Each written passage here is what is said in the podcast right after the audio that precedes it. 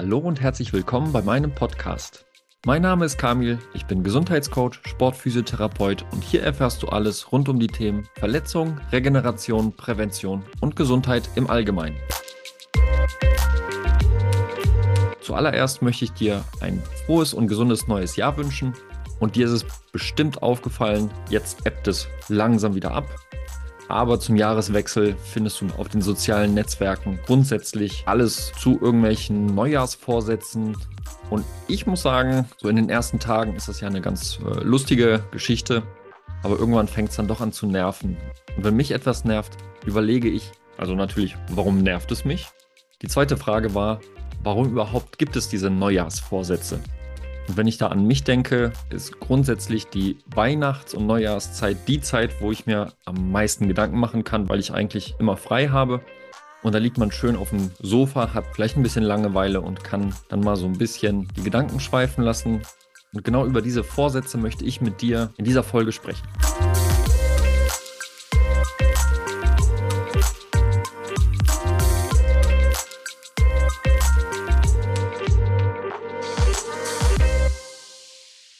Vielleicht kennst du das selber von dir. Du hast frei, sitzt vorm Fernseher, der Kühlschrank ist voll, das Wetter draußen ist schlecht. Viel kann man nicht machen. Auf TikTok und Instagram hast du jedes Video schon gesehen. Und vielleicht kommt dir mal die ein oder andere Idee, die du dann für dich umsetzen möchtest im neuen Jahr. Und so wie ich es vorhin gesagt habe, das ist bei mir grundsätzlich die Zeit, wo es bei mir die meisten Veränderungen gibt. Und das liegt ganz oft daran, dass der Stresspegel sehr, sehr niedrig ist, wegen der ganzen freien Zeit und keinen Verpflichtungen. Wenn du an das Jahr denkst und arbeiten musst, zur Schule gehst, grundsätzlich sehr beschäftigt bist, dann steckst du da auch deine ganze Energie rein. Der Alltag ist voll. Und um ein bisschen Energie zu sparen, hat jeder von uns ja seine Gewohnheiten, die man über das ganze Jahr durchzieht. Vielleicht isst du morgens dasselbe, machst immer dasselbe, wenn du von der Arbeit zurückkommst. Und das nur, weil wir uns über Monate und Jahre genau dieses Verhalten angeeignet haben, nicht mehr drüber nachdenken müssen, und jeder, jeder Automatismus in unserem Leben spart uns Energie. Gerade zum Ende des Jahres hin, beziehungsweise zum Anfang des neuen Jahres, haben wir jetzt Zeit und da dementsprechend auch Kraft und Energie, um uns mal ein paar Gedanken zu machen und für eine Selbstreflexion. Das ist auch für mich so der Hauptgrund, warum es auch zum 1.1. passiert. Ich habe nämlich zum 1. Januar immer das Gefühl, dass mein ganzes Leben mit einem neuen Versuch beginnt. Wie häufig an einem Montag die Woche bzw. die Arbeitswoche beginnt wobei der Montag natürlich eher sehr negativ behaftet ist bei sehr vielen von uns. Aber zum ersten ersten habe ich so das Gefühl, dass ich mit einer weißen Weste ins neue Jahr starte und dann de dementsprechend auch einen guten Eindruck hinterlassen möchte. Die Sünden sind alle vergeben und jetzt kann ich von Null wieder starten.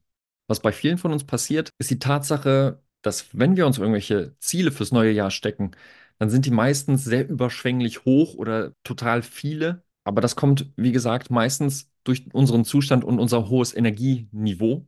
Denn wenn ich jetzt dran denke, wenn der Fernseher läuft, siehst du ja ganz viel Wintersport und dann sitzt man meistens mit seinem Vater, mit seinen Kumpels oder wem auch immer auf dem Sofa schön im Warm und dann hörst du mal so einen Spruch oder vielleicht denkst du es selber, dass der Sportler sich mal nicht so anstellen soll. Der ist zwar nur schon seit einer Stunde unterwegs, aber der soll sich halt mal nicht so anstellen. Und wenn du dir persönlich Ziele setzen möchtest, dann musst du halt auch überlegen, ob diese Zielsetzung auch unter stressigen Voraussetzungen realistisch sind oder nicht. Denn wie schon gesagt, wir greifen in Stresssituationen eher auf eingespeicherte Verhaltensweisen zurück, um Energie zu sparen für unseren Alltagsstress. Ein Ziel kann es sein, dass du dir vielleicht eine schlechte Gewohnheit abgewöhnen möchtest. Egal ob Fast Food, Alkohol, was auch immer bei dir noch anfallen könnte. Wenn wir jetzt mal beim Alkohol bleiben, weil das war zum Ende des Jahres in meinem Bekanntenkreis ein Thema, ob das denn nötig ist oder nicht, da weiß ja jeder von uns, dass es eher eine negative Folge hat, wenn wir zu viel Alkohol trinken. Aber warum wird das denn trotzdem eingegangen? Vor allen Dingen auch im Leistungssport, wenn man mal nach dem Training zusammensitzt und sich ein Bierchen gönnt. Und dieses Verhalten ist meist mit einer Emotion verbunden, die uns vielleicht dazu verleitet, die ein oder andere Sache nicht aufzugeben. Genauso wie äh, mit dem Rauchen. Es gibt einige Raucher, in Anführungsstrichen Raucher, die rauchen nur in Gesellschaft. So ist es auch gerne mal mit dem Alkohol. Zu Hause setzt man sich eher seltener alleine hin und macht sich eine Flasche Wein auf. Jedenfalls hoffe ich das zumindest. Aber wenn diese schlechte Gewohnheit, wie gesagt, mit einer Emotion verbunden ist, dann wird es sehr schnell zu einer Gewohnheit. Und das können natürlich definitiv positive Erinnerungen oder Gewohnheiten sein, wie das Feiern in einer Gemeinschaft. Aber es können auch wie gesagt, schlechte Gewohnheiten sein, die mit schlechten Emotionen verbunden sind. Da gibt es zum Beispiel den einen oder anderen, der aus Wut oder Trauer anfängt zu essen und dann nicht die idealsten Lebensmittel, sondern greift auf Fastfood zu. Und das dient in dem Fall vielleicht zum Stressabbau. Also wie du siehst, auch wieder hier das Thema Stress ein sehr, sehr großes Thema. Wenn du also Anfang des Jahres dir ein Ziel setzt oder mehrere sogar, dann ist die Wahrscheinlichkeit größer, diese einzuhalten, wenn du einige Punkte beachtest. Setze dir realistische Ziele. Du kannst dir sicherlich denken, dass wenn du sagst, dass du in zwei Monaten 15 Kilo abnehmen willst, dass es eher wahrscheinlich nur klappt, wenn du das ein oder andere Körperteil abwirfst. Also sehr unrealistisch und absolut nicht zu empfehlen. Ein zweiter Punkt, eher kleine Schritte setzen, damit du auch ein Erfolgserlebnis hast, wenn du dann mal einen Meilenstein erreicht hast. Das Thema Motivation ist auch sehr wichtig. Was motiviert dich? Möchtest du von etwas weg? Ich möchte mit dem Rauchen aufhören oder möchtest du zu etwas hin? Ich möchte gesünder essen. Das ist ein großer Unterschied. Und da wäre noch ein Punkt, eher auf positive Formulierungen zu achten, denn das ist auf lange Sicht auch eher motivationsfördernd. Ich kenne das von mir selber. Wenn ich mir ein Ziel gesetzt habe und möchte einen 10-Kilometer-Lauf zum Beispiel machen, dann fange ich natürlich jetzt nicht direkt mit 10 Kilometern an. Ich fange vielleicht damit an, dass ich mir erstmal Laufschuhe kaufe. Heißt, am Anfang ist die Motivation am höchsten. Ich würde sehr gerne die 10 Kilometer machen, mit, vor allen Dingen mit meinen neuen Schuhen, weil die laufen ja besonders einfach.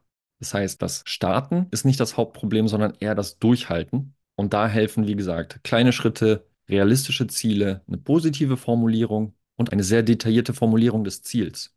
Heißt, wenn du das Ziel hast abzunehmen, kannst du sagen, ich möchte bis Zeitraum X, wie auch immer, so und so viel Kilo abnehmen und erreiche es, indem ich dreimal die Woche Kraftsport mache und einmal die Woche noch Cardio, zum Beispiel, wie auch immer. Und dann auch die Tage benennen, an denen du was machst und auch inhaltlich füllen. Was viele vielleicht nicht wahrhaben wollen, aber besonders wenn es das Ziel abnehmen ist, dass zu Beginn gegebenenfalls sehr viele Misserfolge mitkommen, auch über die längere Zeit. Das sollte einkalkuliert werden, um die Motivation hoch und die Frustration niedrig zu halten. Grundsätzlich, wenn du jemand bist, der sich von Misserfolgen demotivieren lässt, würde ich dir auch raten, wenn du einen Retest machst, sei es die Waage oder Körperumfänge messen, das nicht täglich zu machen, sondern wirklich einmal die Woche, weil die Tagesbilanz sehr, sehr schwankend sein kann, die Wochenbilanz eher stabil ist, wenn du sie miteinander vergleichst über eine längere Zeit. Ein weiterer Punkt ist die Unterstützung im Umsetzen. Bleiben wir mal bei dem Beispiel mit der besseren Ernährung. Ich kenne das von mir und ich kenne das auch von vielen Freunden, bei denen das so war dass die mal gesagt haben, ich möchte mal auf den Zucker für eine gewisse Zeit verzichten. Und wenn du in einer Familie lebst, da kann jetzt, wenn du selber noch nicht kochst, die Mutter oder der Vater nicht für dich extra kochen und für die restliche Familie das Standardessen auf den Tisch stellen. Oder die Schüssel mit den Gummibärchen, Chips und Süßkram, die auf dem Couchtisch steht, die wird dann halt auch nicht für dich weggenommen. Und da muss man halt auch jedes Mal dran vorbeigehen. Das geht in einem Moment leichter, im anderen Moment ein bisschen schwerer.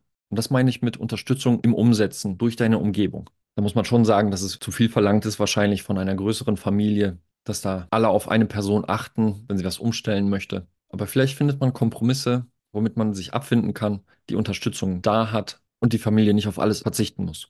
Im Training ist es zum Beispiel super, wenn du eine Trainingspartnerin oder einen Trainingspartner hast, weil da kann man sich gegenseitig motivieren, man steckt in derselben Situation und hat dann auch jemanden direkt zum Austauschen.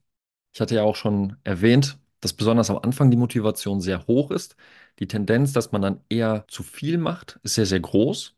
Das sieht man meistens an den Leuten, wenn es nach dem Winter wieder Frühling wird, das Wetter ein bisschen wärmer, da kommen sehr viele auf die Idee, draußen laufen zu gehen. Da muss man halt einkalkulieren, dass man vier Monate nichts gemacht hat, dass man nicht direkt rausgehen sollte und eine Dreiviertelstunde joggt, weil die Wahrscheinlichkeit, dass man sich dann verletzt, definitiv größer ist. Von zeitlich begrenzten Zielen halte ich zum Beispiel gar nichts. Also diese klassische Diät. Ich fange am 1.1. eine Diät an für sechs Wochen. Denn bei Diäten ist das Problem, dass sie einen Anfangszeitpunkt, aber auch einen Endzeitpunkt haben. Und danach werden eigentlich wieder diese Gewohnheiten, von denen ich vorhin auch gesprochen habe, wieder eingehalten. Und so entstehen diese Jojo-Effekte, die keiner von uns haben möchte. Das sind eher Maßnahmen, wenn du für die Bikini-Figur gerade was machen möchtest, aber nichts, wenn es um Nachhaltigkeit geht und vor allen Dingen, wenn es um Performance geht, erst recht nicht. Die Wahrscheinlichkeit, an den Zielen zu scheitern, ist also im Umkehrschluss, wenn die Ziele nicht klar genug definiert sind, weil die dann keine Verbindlichkeit haben. Dass die Ziele zu hoch gesteckt sind oder dass es einfach schlichtweg zu viele Ziele sind. Weil dann sind die, dann ist die Motivation wirklich nicht hoch genug. Es sei denn, du kannst wirklich die ganze Zeit auf einem sehr hohen Energielevel weitermachen, was meistens in einem stressigen Berufsalltag, Schulalltag nicht wirklich einfach ist. Aber auch nicht unmöglich. Drei wichtige Punkte noch, die ich nochmal zusammenfassen möchte, damit du deine Ziele erreichst, sind diese Zwischenziele, um die Motivation hochzuhalten und die Möglichkeit zu haben, zu überprüfen und dann halt nachzujustieren, wenn irgendwas nicht passt.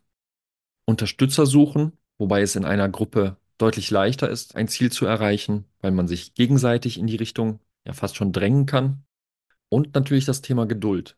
Denn neues Verhalten braucht ungefähr zwei Monate, um zur Gewohnheit zu werden. Denk mal alleine daran, dass einem auch irgendwann das Zähneputzen aufgezwungen wurde. Und jetzt, wenn ich aus welchen Gründen auch immer mal mit ungeputzten Zähnen mich ins Bett lege, dann habe ich immer ein so schlechtes Gefühl, dass ich, dass ich aufstehen und mir trotzdem nochmal die Zähne putzen muss. Und das ist zum Beispiel diese Gewohnheit, die man sich über Jahre antrainiert hat. Da kannst du nicht erwarten, dass, wenn du dir Ziele zum ersten ersten gesteckt hast, diese sofort in Fleisch und Blut übergehen. Vor allen Dingen ist dieses Konzept zum Anfang des Jahres, sich Ziele zu stecken, meiner Ansicht nach verständlich, sollte aber kein Hindernis sein, wenn es darum geht, mit dem Rauchen oder Alkohol aufzuhören, sich neue positive Gewohnheiten anzueignen. Wenn du wirklich das Ziel hast, mit dem Rauchen aufzuhören, noch zwei Monate durchzuziehen, bevor du das machst, sondern da wäre es mal wirklich eine Idee, einfach mal loszulegen und zu gucken, wie es sich anfühlt unter normalen Bedingungen.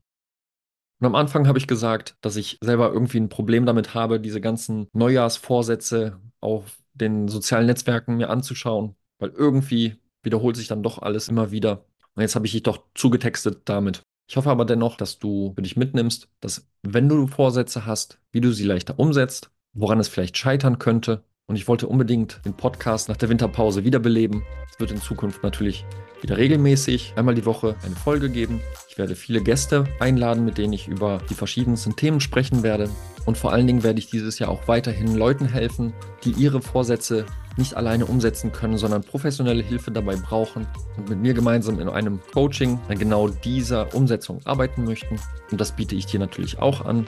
Nicht nur, wenn du Vorsätze hast, sondern wenn du das Gefühl hast, in deinem Sport, dass du dich zu häufig verletzt, zu oft und zu lange in der Reha bist, die anderen dir weglaufen und du nicht mehr hinterherkommst, oder weil du gerade starten und die idealen Voraussetzungen dazu schaffen möchtest, dann kannst du dich über Instagram kamil-schiewitz oder über meine Homepage www.kamilschiewitz.de gerne bei mir melden. Kannst du gerne auch ein bisschen stöbern.